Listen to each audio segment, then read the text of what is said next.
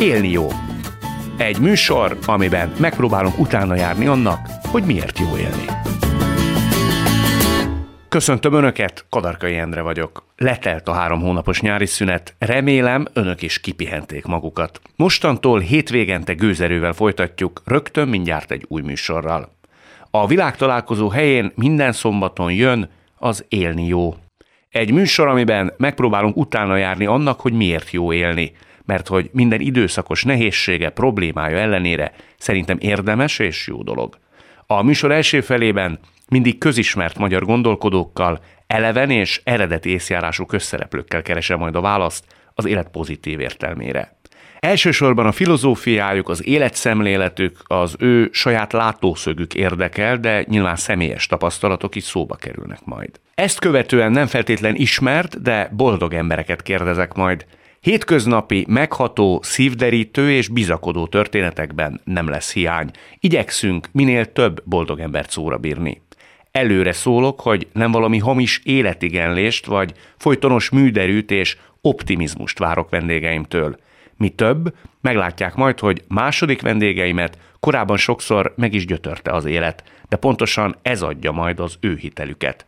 Alig ha hiszem ugyanis, hogy az élet szépségét meggyőzően tudja példázni egy olyan ember, akit nem igazán tett próbára a sors. Tolstoy azt írja a naplójában, hogy a művész feladata, hogy megszerettesse az emberekkel az életet.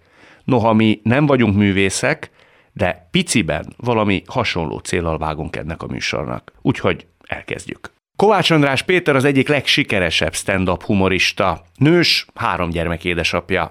Szerintem, ami kiemeli őt a kollégái közül, hogy előadásai mind jobban nem csupán a rekeszizmokat célozzák, hanem sokkal inkább a szíveket. Egy interjúban azt mondtad, hogy ahhoz, hogy az ember színpadra álljon, valami nagy, oldhatatlan szeretet hiány kell, hogy meghúzódjon. Benned is van? Vagy Természetesen volt? volt. Ha, ha ma uh, jutna eszembe, hogy stand nem biztos, hogy stand de, de akkor 20 évesen, sőt előtte is egész gyerekkoromban, ez, ez tényleg egy oldhatatlan vágy volt, és ennek, ennek nyilván ma már az okait is tudom. És el is mondod? Persze, tehát arról van szó, és ez az, amiről már így egyre combosabban merek beszélni, ahogy magamnak is szépen tárom fel a részleteket, hogy én egy úgynevezett elfeledett gyermek vagyok, egy alkohol beteg családban felnőtt gyermek, ahol nem történtek súlyos drámák vagy atrocitások, de már pusztán ez a, a mindennapi bizonytalanság, meg egy, egy plusz főnek az alkoholnak a jelenléte a családban, már ez elég ahhoz, hogy a, a, a gyerekekben állandó feszültséget keltsen, meg bizonyos személyiségjegyekkel nőjenek fel, és az egyik ilyen volt az, hogy az, az ilyen családban felnőtt gyerekek nem érzik azt, hogy, hogy ők a legfontosabbak, hogy őket szeretik, hogy őket azért szeretik, amiért vannak. Mindig ott van az a bizonyos szer, ami elsőbséget élvez a, a gyerekhez képest. Ezzel telt tulajdonképpen a gyerekkorod? Tulajdonképpen igen, hogy egy Azt... örök, örök második voltam az alkoholhoz képest. Ki is fejezted annak hiányát, hogy nem foglalkoznak veled, nem kapsz annyi szeretetet? Már ahogy egy kisgyerek ki tudja ezt fejezni. Nem, ezt a kisgyerek nem tudja kifejezni. A kisgyerek azt gondolja, hogy vele van a baj hogy biztos ő csinál valamit rosszul, hogy biztos ő nem elég jó, és ahogy a kisgyerek ki tudja fejezni, az az, hogy teper. Tehát, hogy teper igyekszik észrevetetni magát a szüleivel, igyekszik észrevetetni magát a környezetével, igyekszik az iskolában jól teljesíteni, és, és mindent a lehető legjobban csinálni ahhoz, hogy őt, őt elismerjék, igyekszik elütni viccekkel a komoly helyzeteket, igyekszik elterelni a figyelmet, ha azt látja, hogy az anyja szomorkodik az életük miatt, akkor igyekszik felvidítani. Tehát ez, ez volt a én gyerekkoromban, és ebből táplálkozik nekem a, a, az egész mostani karrierem is. Azt mondod, hogy anyukát szomorkodik. Az úgy jellemző volt? Tehát, hogy ti ilyen kicsit melankólikusan éltétek a mindennapokat? Abszolút, abszolút. Tehát, hogy nem, én nem emlékszem olyan pillanatra, hogy, hogy mi egy boldog család lettünk volna. Tehát az a fajta boldogság és felszabadultság, ami mára már teljesen természetes, és ami, ami miatt irigykedve néztem már gyerekkoromban is a többi osztálytársamat, nálunk akár sokkal rosszabb helyzetben is, az nálunk soha egyetlen egy pillanatig nem volt jellemző. És erre rakodott még rá az is nyilván, hogy katolikus neveltetésemnél fogva még a templomban is azt mondták nekem, hogy majd a túlvilág, meg majd a mennyország. És akkor én tudomásul vettem, hogy a boldogság az nem egy olyan portéka, ami nekünk ezen a világon jár. Ezt így te tulajdonképpen vallottad? Igen, hát nyilván, ha nem is tudatosan, de tudat alatt, tehát az egész lényemmel, tehát mindenemmel ezt így befogadtam. Hogy te nem leszel boldog. Igen. Igen, és ha majd fel is növök, lesz egy munkám, amit majd szépen tőlem telhető legkorrektebbül el fogok végezni, utána szépen majd hazamegyek, lesz egy családom, amiről fogalmam sincs, hogy ezt, ezt hogy kell jól csinálni, vagy hogy kell tartósan csinálni, hogy kell boldognak lenni egy másik ember mellett, hogy kell gyerekeket nevelni jól, de én ezt a tőlem telhető legjobban, én ezt a 60-80 évet le fogom húzni. Tehát, hogy én ezt, ezt, ezt így gondoltam 20 éves koromig. Hogy lettél mégis egy kiegyensúlyozott és boldog ember? hát ez egy nagyon-nagyon-nagyon hosszú gyógyulás. Kellett hozzá az is, hogy hogy kiszabaduljak ebből az egészből, tehát nyilván az így felnőtt emberek, mint én, már nagyon korán felelősnek érzik magukat a szüleikért, sokszor ők válnak a szülővé, és a szülő a gyermekké, és nagyon nehéz ezeket lezárni ezeket a, családi viszonyokat, pont azért, mert folyamatosan felelősnek érzed magad, lojális vagy a végletekig, javítani akarsz a helyzeten, nem törődsz bele, hogy, hogy ez itt megálljon. Nekem ez a kilépés, ez, ez úgy sikerült, hogy édesapám 23 éves koromban itt hagyott minket, tehát a legradikálisabb módja tulajdonképpen ennek az egésznek a lezárásának, és akkor tudtam én is szembenézni ővele is, tehát az egész múltammal is, és saját magammal is és ez egy nagyon komoly folyamat, főleg úgy, hogy nem kaptam benne segítséget. Nem is kértél? Nem is kértem, nem is gondoltam. Tehát mint ahogy a legtöbb ember azt mondja, hogy minek nekem pszichológushoz járnom, nincs nekem semmi bajom, mire az a válasz, hogy menj csak el, majd kiderül, hogy van. Ugyanez volt a helyzet nálam is, hogy én nem, tehát egyedülinek éreztem magam, ez a másik érdekes dolog, hogy a, a traumában felnőtt gyerekek hiába vannak akár testvéreik is, ők akkor is úgy érzik, hogy ők egyedül vannak ebben a traumában, és akik egyedül kell megküzdeniük. És hiába volt nekem is egy nővérem, én azt úgy éreztem, hogy, és ő is úgy érezte, hogy, hogy egyedül van, tehát hogy, és a mai napig nincs megköztünk emiatt ez a kapcsolat, ez a normális testvéri kapcsolat. Mert hogy magatokra kellett számítani. Magatunkra kellett, magunkra kellett számítanunk, nem beszélünk a legalapvetőbb problémáról, tehát ez is egy ilyen érdekes. Mai napig? Mai, hát nem most már beszélünk, de hogy ez egy a szenvedélybeteg családoknak egy érdekes jellemzője, hogy, hogy ott ül egy elefánt a nappaliban, amiről igyekszel nem tudomást venni, igyekszel nem beszélni róla, főleg nem mutatni kifelé, és ez egy olyan néma küzdelem, amiben minden családtag erőlködik, de mindenki magában erőlködik, hiszen nem beszéljük meg. Pont ezért én az a fajta típus vagyok, aki soha semmihez nem szeretett segítséget kérni mert meg tudom én azt oldani magamban, mert, mert nincs baj. Hogyha nem is tudom megoldani, akkor is kifelé tudok úgy csinálni, mintha minden rendben lenne. Tudok funkcionálni, el tudom végezni a, a feladataimat, a dolgomat. Éppen ezért nekem ebből a kilábalás, a gyógyulás is egy nehéz folyamat volt, mert úgy éreztem egyrészt, hogy megy ez nekem egyedül is, másrészt pedig senki nem mondta nekem, hogy ha van 400 ezer ilyen gyerek az országban akik ugyanígy nőnek fel. És azok közül, akik már felnőttek, de ilyen gyerekek voltak, abból pedig van több millió. És te nem, nem egyedül vagy, te egy ember típus vagy, akinek van segítség, akire vannak módszerek, vannak megküzdési stratégiák, vannak terápiák. Ezt És nekem kértél is? Nem kértem. Tehát ezt nekem tavaly tavaszig senki nem mondta nem idén tavaszig, rosszul mondom, 2022 tavaszáig, ez nekem teljesen a saját küzdelmem és utam volt, nyilván rengeteg zsákutcával, mert még magát a problémát sem tudtam sokszor néven nevezni, hogy nekem éppen mi bajom van. Erre kellett rádöbbennem, hogy hiába nősz fel, tehát mint ahogy azt mondják, hogy nincs gyógyult drogos, vagy nincs gyógyult alkoholista, ugyanígy szerintem nincs felnőtt gyerek se. Hmm. Hiába nőttél fel testben, és hiába öregedtél meg, nagyon-nagyon könnyen kaphatod magad azon, hogy mindenre, ha kicsit érettebben is, kicsit komolyabban is, kicsit kisebb szélsőségekkel is, de mindenre ugyanúgy reagálsz egy életen keresztül, ahogy reagáltál 6-7 évesen. Mióta tudod azt, hogy a te osztályrészed nem a boldogtalanság lesz, és ez egy értelmes dolog. Egy nagyon jó kaland, amit életnek hívnak. Hát ha őszinte akarok lenni, akkor erre édesapám halálos ágyánál döbbentem rá. Tehát ott jöttem rá, hogy az öreg már akkor nagyon kevés értelemmel a, a, a szemében, mert nagyon rohamosan épült le, bambult a hófehér mennyezetre, biztos vagyok benne, hogy ő egy mozivásznot látott azon a mennyezeten, és azon a mozivásznon pörgött neki egy film. És akkor ez így, ez így nagyon-nagyon megrugott, ilyen lórugásszerűen ért, hogy egyszer én is ott fogok feküdni majd egy ilyen ágyon, és egyszer nekem is peregni fog majd egy ilyen film.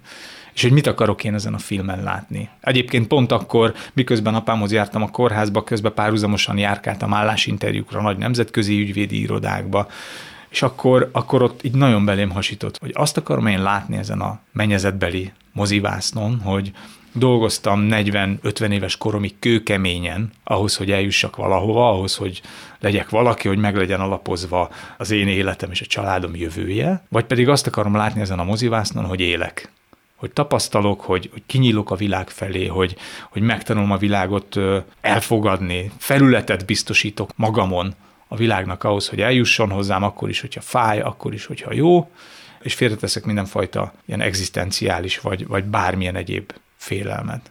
És onnantól kezdve, hogy tudatosan ezt eldöntötted, el is kezdted magad jobban érezni? El is kezdtem magam jobban érezni, és nagyon komoly lépéseket is tettem. Ezek Akkor Szóval három. Hát a legelső lépés, ez nagyon furcsán hangozhat, hogy kettőt hátra léptem az egyháztól. Tehát én, ez, ez, ez a szinte a legközhelyesebb dolog, amit tudnak róla az emberek, hogy pap akartam lenni kamaszkoromban, egyházi nevetetés, egyházi gimnázium, stb. De rá kellett jönnöm arra, hogy a saját szorongásaimnak egy jó részét vagy az egyház okozza, vagy a már meglévő szorongásaimat felerősíti. Tehát, hogy én, aki amúgy is igyekeztem mindenkinek megfelelni, és amúgy is úgy éreztem, hogy, hogy nem lehetek boldog, meg nem lehetek kiegyensúlyozott, meg nyitott, még erre rápakolnak azzal, hogy de Isten szeme mindent lát, hogy te rossz vagy, te bűnös vagy, én védkem, én védkem, hogy, hogy nem tudom én, a paráznaság, halálos bűn. Tehát, hogy, hogy, hogy még további olyan szorongásokat táplált belém ez az egész, amire azt kellett mondanom, hogy én nekem ezt most el kell engedni, hogy most nem kell foglalkoznom, mert ezzel majd foglalkozok 70 éves koromban mint ahogy Szent Ágoston is fiatalon elég, elég vad életet élt, és úgy tudom, hogy mindenkivel lefeküdt, még nőkkel is. és, és én is jöttem vele, hogy jó, akkor azzal az egésszel majd foglalkozom később, most próbáljak már meg úgy élni végre, ahogy egy normális fiatal. Tehát egész ideig öreg voltam, egész ideig én voltam a szüleim szüleje, most hadd legyek végre gondtalan fiatal. És nyilván ez a gondtalanság, ez egy ilyen erőltetett és egy ilyen görcsös gondtalanság volt. De, de hogy ittál, bulisztál, ne, csajoztál. Hát pontosan. Pontosan. És akkor megtapasztaltad, hogy az életnek vannak azért élménygazdag. Vannak élménygazdag része, is. így van, így van. Lehet önfeledten is élni ezt az egészet. Az élet értelmének a megtalálása, az voltak éppen a család beteljesülésével valósult meg? Hmm, nagyon jó kérdés, mert mondanám, hogy igen, és ez egy nagyon, nagyon megúszós válasz lenne, de ahogy a családot megtalálod, rögtön rájössz, hogy nem tudsz vele mit kezdeni. Tehát, hogy már, már az is, hogy találtam egy, egy, egy lányt, aki, akivel tudtam, hogy az egész életemet le fogom tudni élni, és, és boldogok lehetünk egymás mellett, már ott is kiderült, hogy nekem meg kell tanulnom rendesen kötődni. Meg kell tanulni egyrészt engedni, hogy engem szeressenek, másrészt pedig beérni ezzel a szeretettel, mert az ember, emberben, ha így nő föl, akkor az a szeretet hiány előbb-utóbb mérhetetlen lesz, és egy olyan szomjúság, amit, amit nem lehet eloltani. És talán ezért is lettem stand mert ne, nem értem be egy-két ember szeretetével, hanem mindenkié kellett. Nekem is nagyon sok kapcsolatom ért véget azzal, hogy tehát az olyan emberek, mint én, akik így nőnek fel, nagyon könnyen létesítenek kapcsolatot, de egy bizonyos szinten nem tudnak túllépni. Mert ahhoz vannak szoktatva, hogy be kell húzni a kéziféket, hogy te ne engedj magadhoz közel senkit, mert akkor kiderül, hogy mi a helyzet. És ugyanez volt a lányokkal is, hogy nagyon-nagyon könnyen tudtam csajozni, úgymond, de ilyen pár hónap után azt éreztem, hogy ez már nekem sok, ez már nekem túl közel. Mit ért el mégis a feleséged? Mi kattintott át, hogy azt mondtad, hogy na, akkor ebbe berállok? Hogy el tudtam engedni ezt is. Tehát ezt is teljesen tudatosan el tudtam engedni, és úgy tudtam hozzáállni a dologhoz, hogy, hogy lesz, ami lesz, és nem kell nekem szempontok mögé menekülnöm, meg ilyen mindenféle ürügyekkel megmagyaráznom magamnak, hogy miért nem jó ez a kapcsolat, hanem egyszerűen csak, csak hagyni és engedni. Ami nagyon furcsa, ami olyan, mint, mint, mint bekázolni a hideg vízbe, hogy egyetlen egy porcikát se kívánja, de látod, hogy körülötted mennyi ember megteszi ezt, és egy idő múlva te is rájössz, hogy milyen vérpesdítő, meg milyen, milyen erőt ad ott ücsörögni a, a, hideg vízben. És, és, és ugyanez volt nekem is a feleségemmel, a mostani feleségem, az első feleségem. Első feleséged, remélem az utolsóval is, hogy, hogy nekem így ezt, ezt a tériszonyt ennek a szeretetnek a tériszonyát, azt, azt be kellett vállalnom. Gyakort emlegettem a műsorod egyik monológiát, az én két-három perces részlet, amikor megkérdezte a feleséged tőled, hogy egy egytől tízes skálán Igen. ő hanyas. Igen. És akkor te mit válaszoltál rá? És én azt mondtam neki, hogy, hogy, hogy hetes. Miről kifakadt, hogy, hogy, de hogy mi az, hogy csak hetes, de hát mondom, hát nyolcról indultál, mire még jobban kifakadt, és akkor elmondtam neki, hogy, hogy vannak, vannak dolgok, amiket nem lehet skálán mérni. Tehát azt, hogy nem tudom én, hogy mosolygott a gyerekeinkre, mikor megszülettek, hogy hogy beszélt az édesanyámmal akkor is, amikor még élt, és akkor is, amikor már amikor haldokolt, és az, hogy hogy, hogy sütött nekem tortát a, a szülőnapomon reggel hatkor meglepetésből sík idegesen, ezek, ezek, ezek nem olyan dolgok, amiket egy skálán mérni lehet. És ő mindig tízes lesz. Hát ő, igen. Ez ilyen nyálasan hangzik, meg, meg nem szereti, ha beszélek róla, de mindig tízes lesz, és nem azért, mert nem tudom, külső szemmel nézve olyan, olyan rendkívüli lenne, hanem azért lesz tízes, mert ő az, tehát nem azért ő a feleségem, mert tízes, hanem azért tízes, mert ő a feleségem. Hmm. Ez a kisherceg és a róka helyzete, hogyha már megszelídítetted, akkor ő már a terókád. A házasság az, az nem akkor köttetik, amikor kimondod a másiknak az oltár előtt, vagy az anyakönyvezetőnél hanem az a házasság az ott csak elkezdődik, az, az hosszú évek alatt jön létre, ha egyáltalán létrejön. És amikor azt mondják, hogy jó, az a házasság csak egy papír, az nem egy papír, az egy állapot, amit lehet, hogy a papír elindít, lehet, hogy nem, de nálunk abszolút elindult. És a másik, amit tudomásul kellett vennem, ez is mondom színpadon, hogy nekünk férfiaknak arra van szükségünk, hogy a teljesítményünket elismerjük, hogy apa milyen szépen megcsinálta, apa, hogy megszerelte, apa, hogy elintézte, és hogy ehhez képest mindig csak a bajt látják, hogy, hogy nálunk a legújabb az az, hogy csöpög a csap. De mondom, igen, meg fogom csinálni, jó, de csöpög, de megcsinálom. Ne hívunk szerelőt, nem meg fogom csinálni, és nagyon idegesítő, mert ezt minden évben elmondja. mert nyilván mire én eljutok a szerelőig, vagy hogy megcsinálom az évek, és hogy megtanultam pár évvel ezelőtt kézen állni. És hónapokig gyakoroltam a garázsban, és elképzeltem, hogy majd itt lesz a nyár, Balcsi parton, gyerekek bekenve a vízben, én föllendülök kézre, és anya elájul, és az enyém lesz. És gyerekek ben voltak a vízben, nyár, én föllendültem, ő meg pont háttalált. És másnap megint megpróbáltam, akkor majdnem szájba rúgtam szegény, harmadnap meg csak ennyit mondott, hogy fiam, most végez fogod csinálni, mert barom idegesítő. és látod, nevetsz, és uh, ugyanakkor, ha meg mélyebben belegondolsz, akkor ennek az egész történet, ez valójában semmi másról nem szól, hanem arról, hogy itt van egy ember, aki még felnőttként is képes tótágastálni a szeretetért. Tehát, hogy, hogy ilyenekre képes vagyok csak azért, hogy engem szeressenek és elismerjenek. Itt van egy kisfiú felnőtt testben, aki csak képes kézen állni azért, hogy, hogy a felesége elismerje, holott a valóság nem az, hogy a feleségemet nem érdekli a kézenállásom, a valóság az, hogy a feleségem még kézenállás nélkül is szeret engem. és ez, ez az, amit az ember megtanul, és tudomásul vesz, és ezt, ezt nyilván az agyaddal felfogod, de ahhoz, hogy ezt, ezt, ezt, ezt a szíveddel is megérezhessd, ahhoz, ahhoz hosszú évek kellene. De te hogy jutottál el ide mindenfajta önsegítő munkanélkül? Mert ilyet nem is nagyon hallottam még. Hát saját magam hajába kapaszkodva, ilyen Münchhausen báróként, ahogy Kis Tibi hm. énekli, magamat ringatom míg ő landol egy almafán. Hm.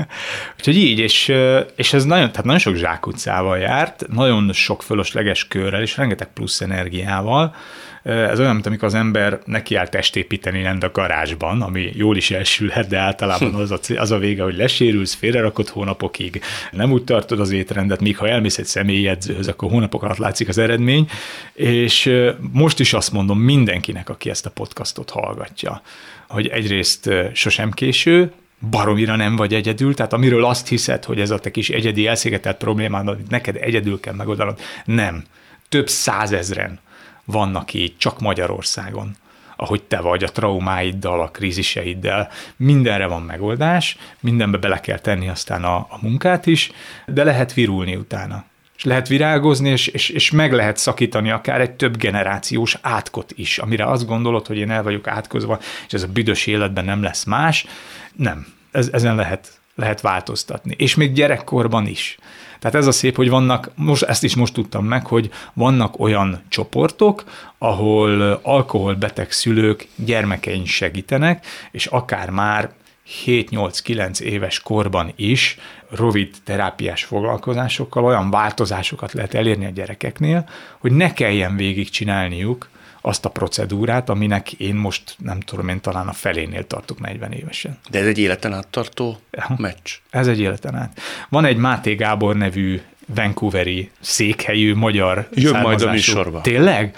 Ó, szóljál, jövök én is. Ja. Nagyon nagyra tartom, és ő is ismert, és általa is sokszor elmondott gyerekkori traumákkal küzd, ő is megjárta a függőségnek bizonyos poklait, és ő is a 40-es évei közepén jött rá arra, hogy gond van, és mi a gond, és ő is azt mondja most már a 80-hoz közel, hogy, hogy nem érzi azt még közel hogy kész lenne vele. De viszont, ha van, nem tudom, van-e, egy ilyen általános definíciód arra nézve, hát ha tudunk mondani valamit olyannak, aki nézés hallgatja ezt a műsort, hogy voltak éppen mi az élet pozitív értelme? Hmm. Szerintem ez, hogy amiket most mondtam, és amikor nem tudom, én neked is láttam elhomályosulni a tekintetedet, ezt a podcast hallgatók nyilván nem tudják, amikor a legszebb dolgok az életben szerintem ezek, amikor, amikor ki tudsz, vagy kimersz magadnak mondani valami durvát, amitől úgy érzed, hogy na most, most meg fog fordulni az hm. életed. És ezzel, ezzel nyilván magadban elő tudsz idézni egy katarzist, ami nyilván egy csomó változásnak lehet az alapja, tehát ez még nem maga a változás, ez csak az alapja lehet, és aztán azok is gyönyörű pillanatok, amikor ezeket másnak el tudod mondani, akár én most neked a podcastban, akár a, a közönségnek a, a színpadon, és amiről tudom, hogy, hogy nekem boldogságot okoz, vagy örömet okoz, vagy erőt ad, arról fogom tudni, hogy a nézőknek is, a közönségnek is, és pont ezért merek akár érzékenyebb vagy, vagy sírósabb témákat is a színpadra vinni, mert tudom, hogy nekem mit adott, amikor én ezeket először saját magamnak kimondtam, és tudom, hogy nekik is, nekik is ilyet fog adni. És, és pont ezért mondom ezt, mert tehát amikor azt mondod, hogy élni jó, akkor olyan embereknek akarod ezt mondani, akik ezt nem így látják, akik el vannak süllyedve a traumáik mélyén, akik egy krízis kellős közepén próbálnak kilábalni, de nekik pont, pont ez lehet a mentőkötél, hogy, hogy lehetnek olyan felismerések, amik segítenek ezeket feldolgozni, lehet kilábalni, és aztán, aztán lehet virágozni. És mivel ez egy életen át tartó munka, ezért ezek a felismerések is egy életen át tartanak, és újra és újra örömet, meghatottságot, libabőrt, bármit egyebet fognak okozni borzongást. És szerint én, én, én ezeket a pillanatokat élvezem a legjobban. Anyám olyan volt, hogy mindenem meghatódott. Bármin. Bármin. És azon kapom magam, hogy én is, egyre inkább én is, én is ilyen vagyok. Ha csak a gyerek egy olyan film szót szól, vagy úgy mosolyodik el, és tökre nem értettem anyámat, hogy mi ez az érzelgősség, de most már, most már érzem, hogy, hogy ezek az életnek a legszebb pillanatai, és ezekért érdemes élni. Köszönöm, hogy itt voltál táska kell, csak egy kicsi ne félj, amit elviszek innen, belefér. Az a néhány rongy, fogkefé, ezen nem veszünk össze, te meg én. Tehát a cigit is hagytam, s itt a kulcs csomód, nagyon köszönök mindent, jó volt. Biztos keresni fognak, csupa jó barát. Talán pénzem is jön majd, vedd át. Elmegyek most nekem ennyi elég, de te ne felejtsd el, hogy az élet szép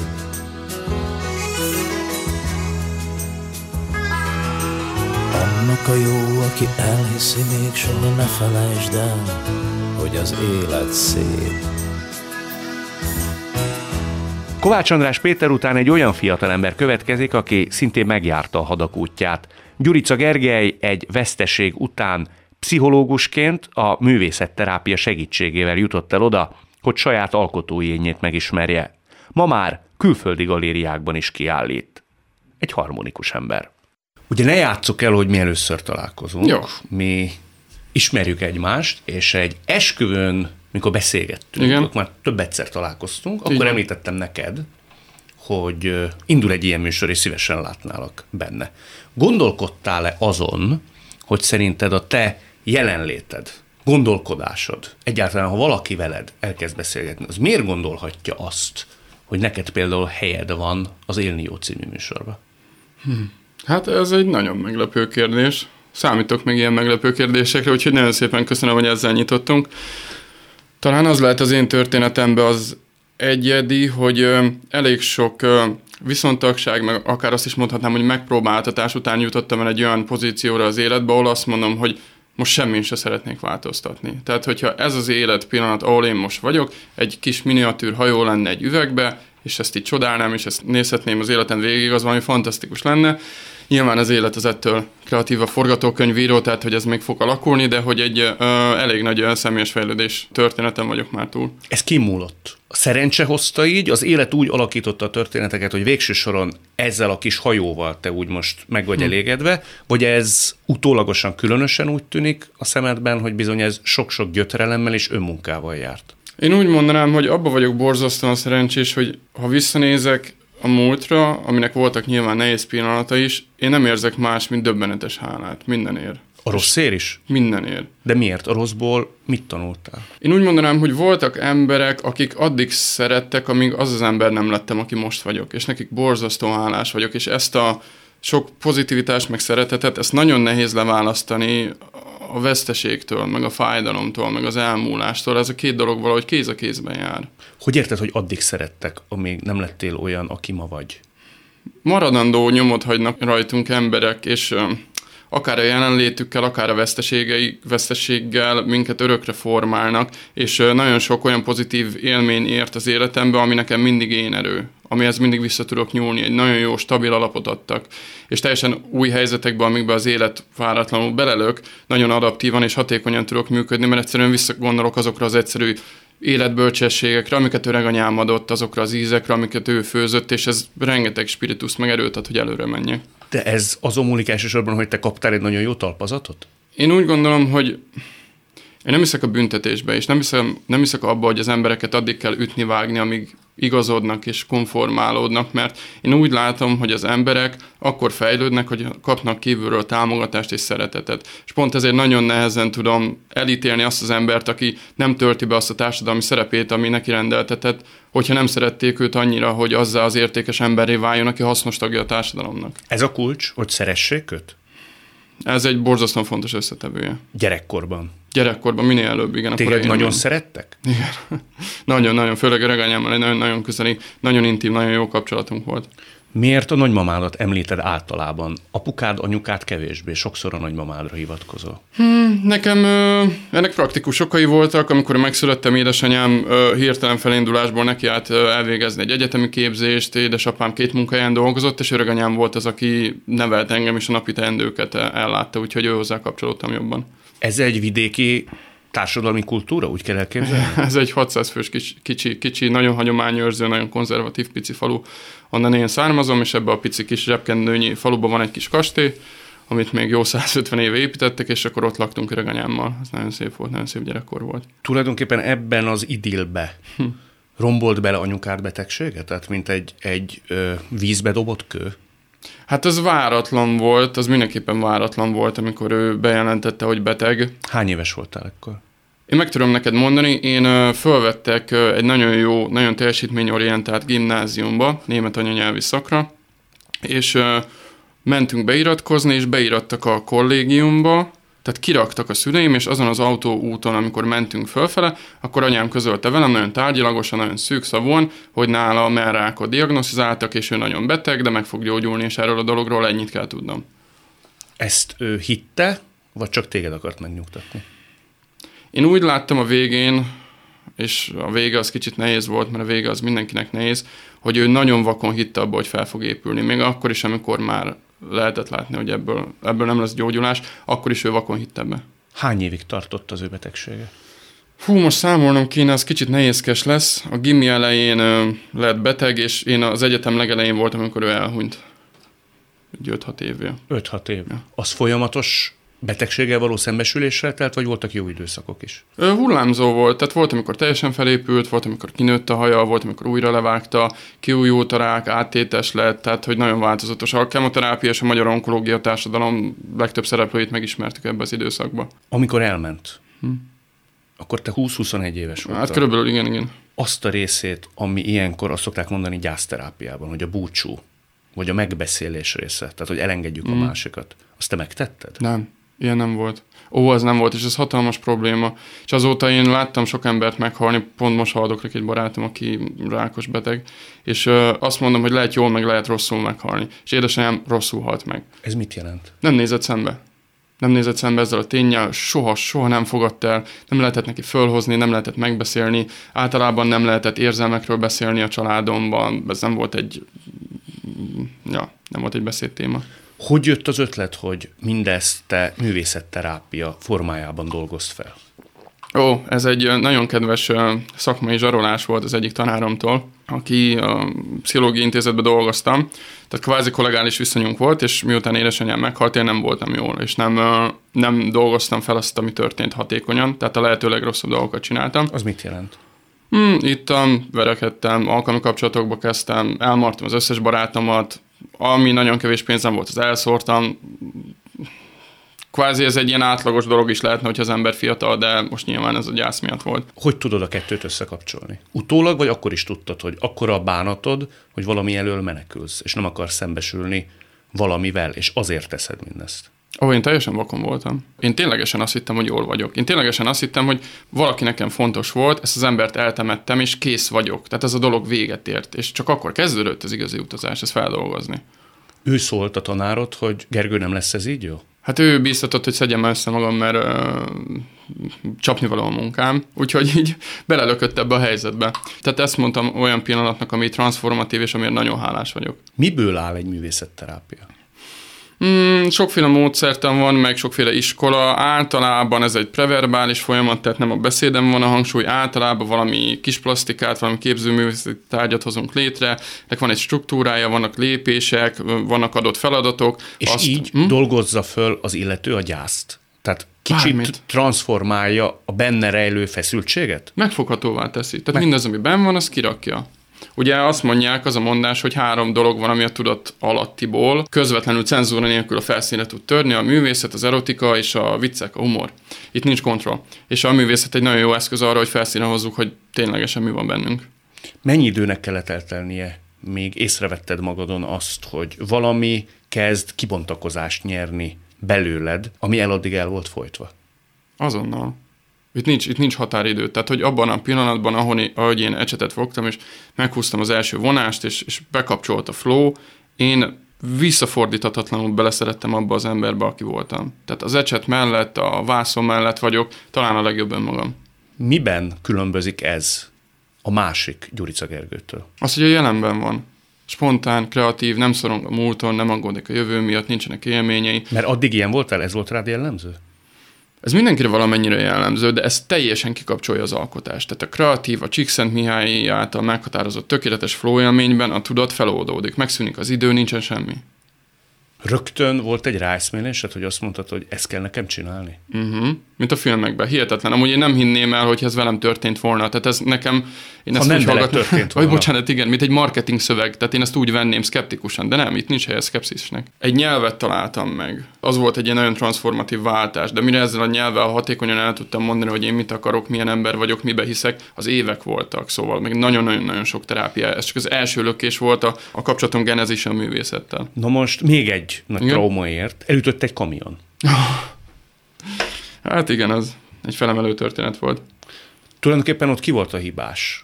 Te vagy a sofőr? Száz százalékban a sofőr. Száz százalékban. Hogyne, hogyne, hogyne. Lejárt műszaki érvényességgel, forgalommal szembe, időjárási körülményeket nem figyelembe véve, ellentétes forgalmi sávba haladt, tehát az nulla szinten az én felelősségem. Mekkora volt a baj? Fú, hát 8 napon túl gyógyuló sérülés, nyíltörés, belső vérzés, belső törés, agyrázkódás, helyreállító műtétek, viszonylag nagy. Kimúlott, hogy te aztán találkoztál ezzel a sofőrrel. Ő akart veled találkozni, vagy te akartad őt megismerni? Mm, volt utána egy nagyon labirintusszerű ö, jogi procedúra, és most a szegénységi bizonyítványomat így előveszem, mert nagyon keveset tudok a magyar jog, jogrendszerről, de ennek a folyamatnak talán volt egy me- mediációs lépése, és ebbe a lépésben mi leültünk egymás mellé beszélgetni, és akkor itt folytattunk párbeszédet, de talán többet is, több mint egy párbeszédünk volt. Megrendítő volt?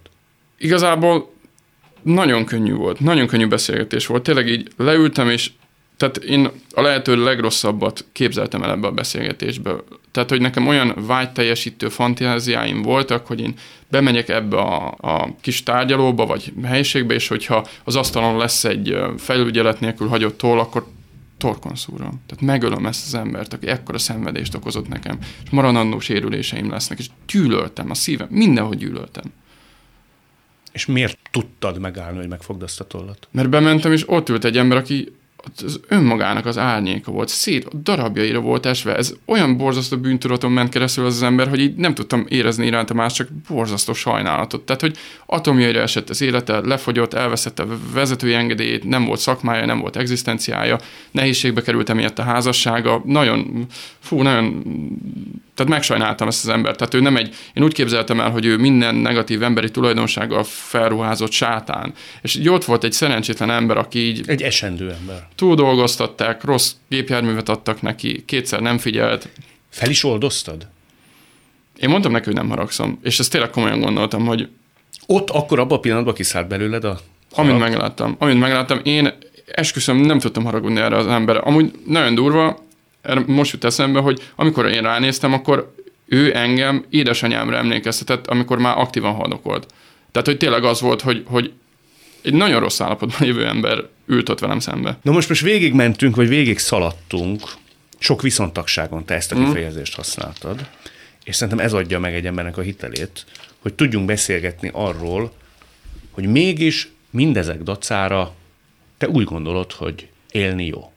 Én úgy gondolom, hogy káprázatosan jó élni. Miért? Fú, hát egyrészt nem találtak fel még jobbat, tehát hogy mutass ettől jobbat, mint ez az élet. Egy borzasztó nagy illúzió, hogy azt hiszük, hogy az életnek kell lenni egy narratívának, hogy, hogy ta, egy éve van az életünknek, hogy tart való. Ez nem így van az élet. Apró élmények, emlékek sorozata, próbáld meg a szépeket megkeresni benne, vagy próbáld szépíteni ezeket az egyedi élményeket. Neked át kellett kattintani az agyad a sok-sok viszontagság után, nyomán és dacára hogy észrevedd ezeket a szépségeket? Igen, abszolút, de ami nagyobb kalibráció volt, az az, hogy egy nagyon teljesítményorientált, nagyon kimenetorientált családi iskolai rendszerből átmenjek egy olyan én állapotba, ahol megengedhetem magamnak azt, hogy hibázzak, hogy játszak, hogy kreatív legyek, hogy alkossak, hogy önfedett legyek. És az, az, az sokkal nehezebb váltás volt. Na most azt mondod, hogy az élet káprázatos.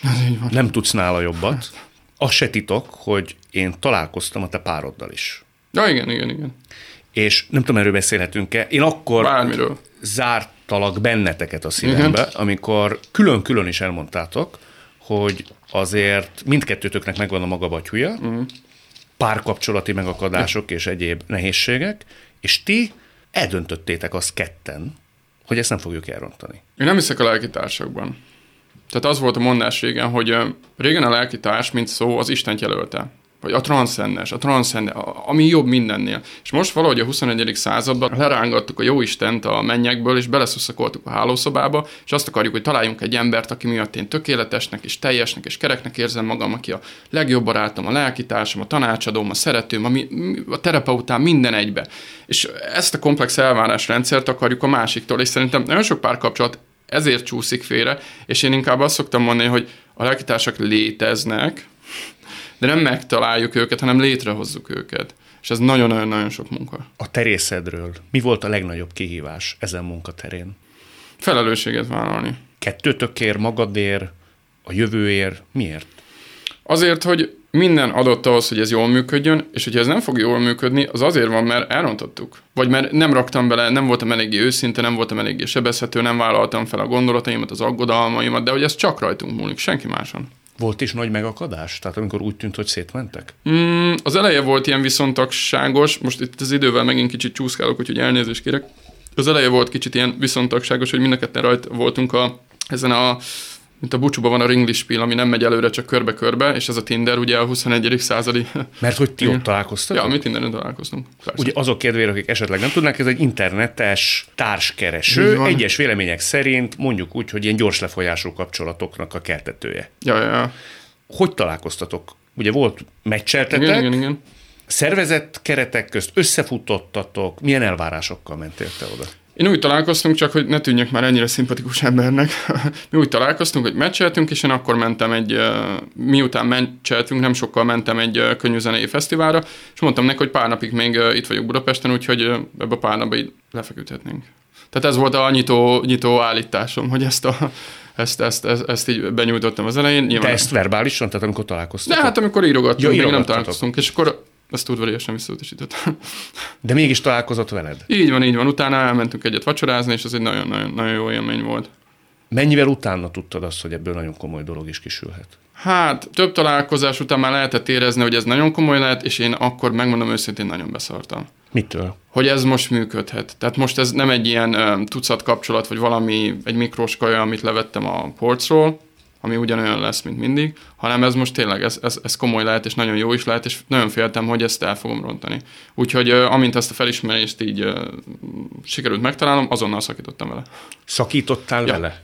Ja, ja, ja. Ő erre hogy reagált? Hát nem jól.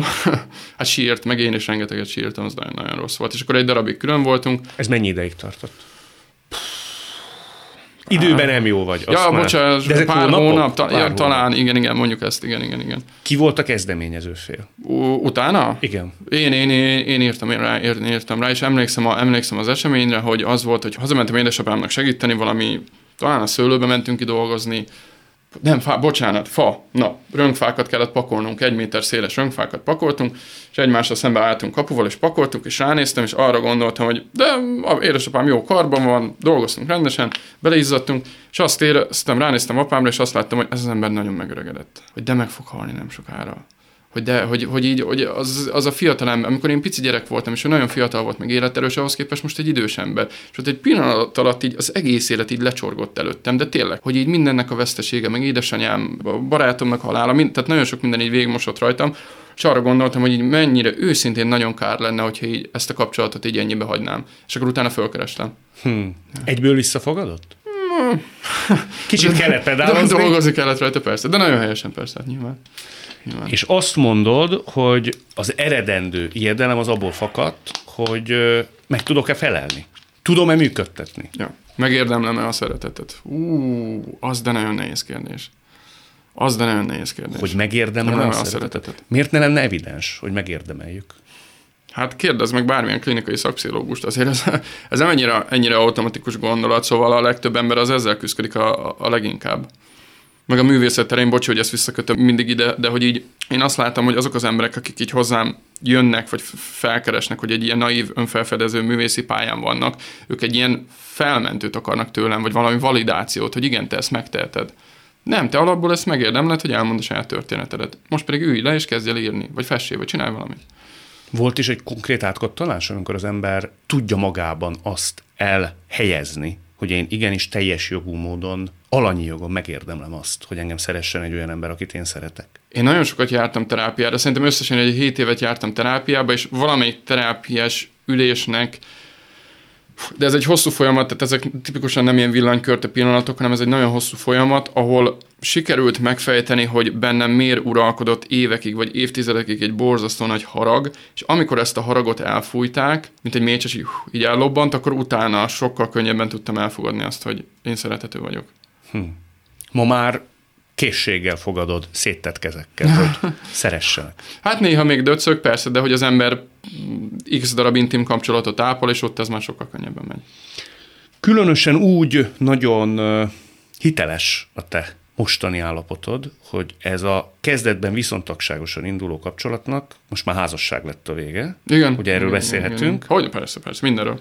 És pár hete született meg a kisfiad. Így van, így van. Egészséges, jó van, otthon van mindenki. Apás szülés volt?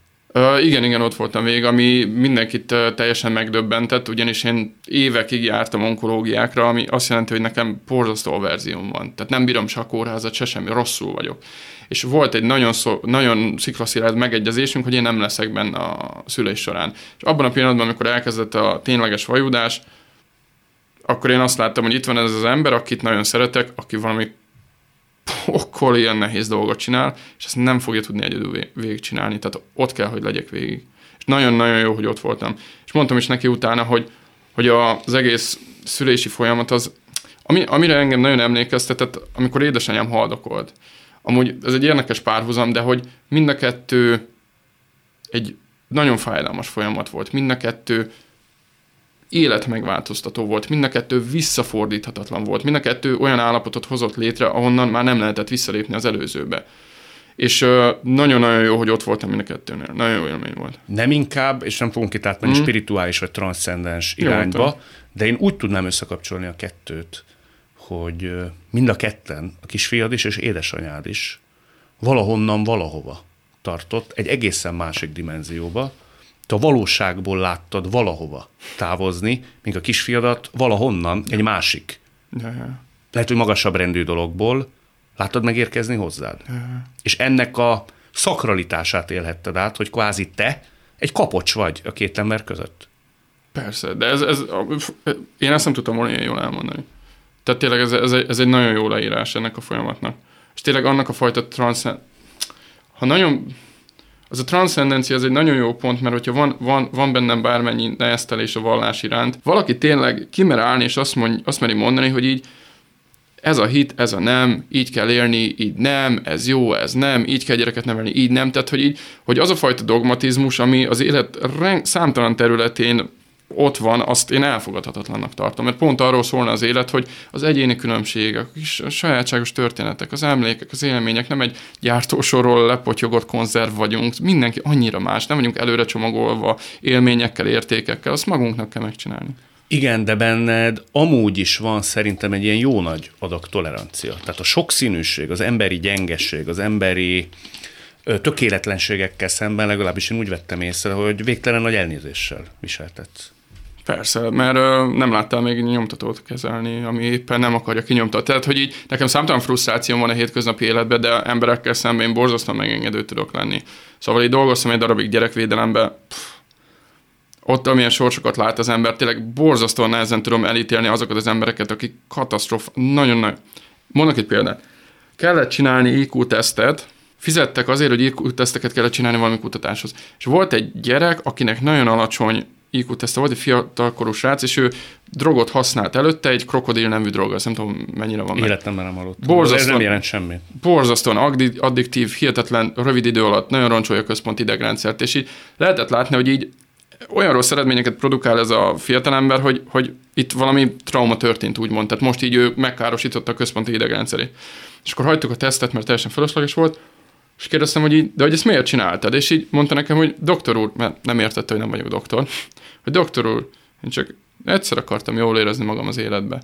És így én tényleg nem tudtam haragudni erre a gyerekre, akit intézetből intézetbe raktak, mindenki bántotta, mindenki verte, mindenki beletörölte a lábát a teljes társadalom. Szóval oh, hogy tudunk ilyen embereket elítélni, és nem segíteni nekik? Hm.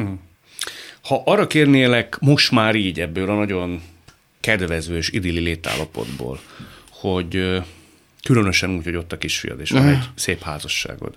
Ezt meg tudnád nekem fogalmazni, majdnem minden beszélgetés ide fog majd kifutni, mert én magam is, meg szerintem a nézők, meg a hallgatók is erre kíváncsiak, hogy mi voltak éppen, ha van az élet értelme. Akkor ez micsoda? Mindenkinek a lehetőségeihez képest erőfeszítést kell tenni arra, hogy a lehető legjobb életét élje. És tényleg ennyi, hogy az neked mi tényleg művészként csak annyit tudok mondani, hogy találd meg a hangod. És van, akinek ez az a olajfesték lesz, valakinek a cukormáz, valakinek a fényképezőgép, teljesen mindegy. De tudni fogod, hogy mi a te hangod abban a pillanatban, amikor te is ugyanúgy, mint én, beleszeretsz abba az emberbe, aki emiatt lettél. És onnantól kezdve kezdődik a jó élet. Beleszeretsz abba az emberbe, most az új önmagadról Aha. beszélsz? Így van. Tehát a kulcs tulajdonképpen az önszeretet. Uh-huh meg az, hogy, hogy az olimpikonokkal szemben a művészeknek, meg ugye az embernek nincs meg az a luxusa, hogy kilóra, centire, össze, szekundumra összehasonlítsa a teljesítményt. Tehát, tehát nincs ilyen. És lehet, hogy neked a, a személyes legjobb állapotod az valakinek egy ilyen ked reggeli, kicsit unalmas szöszölgetés. Szóval borzasztó nagy egyéni különbségek vannak. Szerintem a hangsúly azon van, hogy ma jobb ember vagy, mint tegnap. Ennyi hogy igyekszel a holnap, ezt igyekszel egy picit fölélőni. Néha nem sikerül, néha visszamész, de hogy így próbálsz a lépéseket tenni a felé, hogy így türelmesebb legyél, hogy, hogy megengedőbb legyél, hogy kedvesebb legyél, és én nem tudok más mondani, hogy ebbe rengeteget segít a család. Tehát, hogyha van a rossz életnek receptje, az az önzés, az a, az a borzasztó ilyen egocentrikus önzés, meg a, a türelmetlenség, ez a kapkod, az agresszió. Abszolút. És ennek a kettőnek a, az ellenszere az a család. Tehát ott aztán félre kell rakni az egót, ott rengeteg türelem kell, ott nagyon kiegyensúlyozottan, óvatosan kell szeretni a másikat, egymás, folyamatos kompromisszum kell, alkudozás kell. Nagyon nehéz, de egy nagyon jutalmazó folyamat. Itt két dolog van, hogy erőforrás, meg akkor támogatás, és például a támogatás az összes pszichológus volt, akivel együtt dolgoztam. Például, ugye az, az, az munka volt, és nagyon fájdalmas, nagyon rossz munka. Tehát, hogy a pszichológus tipikusan olyan, mint a fizikoterápia, hogy fáj. Tehát ez nem jó. Nem, nem jó kedvébe jár az ember. Ha, ha poénkodsz egy pszichológusnak, akkor valószínűleg nem tényleges munka történik, szóval az rossz. De hogy a szerencse például öreganyám, és ez a borzasztóan tanulatlan, nyolc általános iskolát elvégzett nő, aki csak egy könyvet olvasott el egész életébe, hogy ő mennyi életerőt, nyugodtságot, biztatást, támogatást adott nekem, és folyamatosan az ott dolgozott, hogy az összes repedés a páncélomon azt így befotozgassa. Én erre mondom, hogy a szerencse. Hihetetlen szerencse. Ha nézi mondjuk ezt a műsort, hallgatja ezt a műsort olyan ember, aki nem feltétlen osztja mm. a mi derünket, optimizmusunkat, egyáltalán az életigenlésünket, mm. akkor és ez lehet, hogy egy kicsit nehéz kérdés, ja. meg nem lehet ilyen előre csomagolt válaszokat ja, kérni egy olyan emberhez, akit nem is látunk, és nem tudjuk, hogy milyen megakadásokkal küzdép. De mit mondanál neki? Hogy jöjjön el a kiállításomra. Jöjjön el, beszélgessünk, nézzen a szemembe, üljünk le. És teljesen mindegy, hogy a, 5 forintot nem ér, amit én mondok neki. Teljesen lényegtelen, hogy mit mondok neki. Az, hogyha én ott vagyok vele egy térbe, és ténylegesen azt érzi, hogy én ráfigyelek, és kettőnk között van egy kapcsolat, akkor az őt lökheti egy olyan irányba, ami miatt azt mondja, hogy mégis jó élni. Hogy talán mégse olyan rossz élni, hogy így azért, azért úgy vannak pillanatok, amikor jó. Semmi más nem számít, csak a kapcsolat. Az emberi kapcsolatok. Hát Gergő, tartson ez a létállapot hm. nagyon sokáig nálad, ugye azzal kezdted, hogy ezt úgy szeretnéd kimerevíteni, ezt a pillanatot, hát maradjon ez, nem tudom én, 50-60 évig így. Ezt jó lenne, nagyon, nagyon jó lenne. Nagyon köszönöm. Köszönöm szépen. Úgy tűnik, az ember legtöbbször nem tudja megspórolni a boldogsághoz vezető utat. Lehet, hogy nem mindenkinek adják könnyen, de megéri. Szóval élni jó.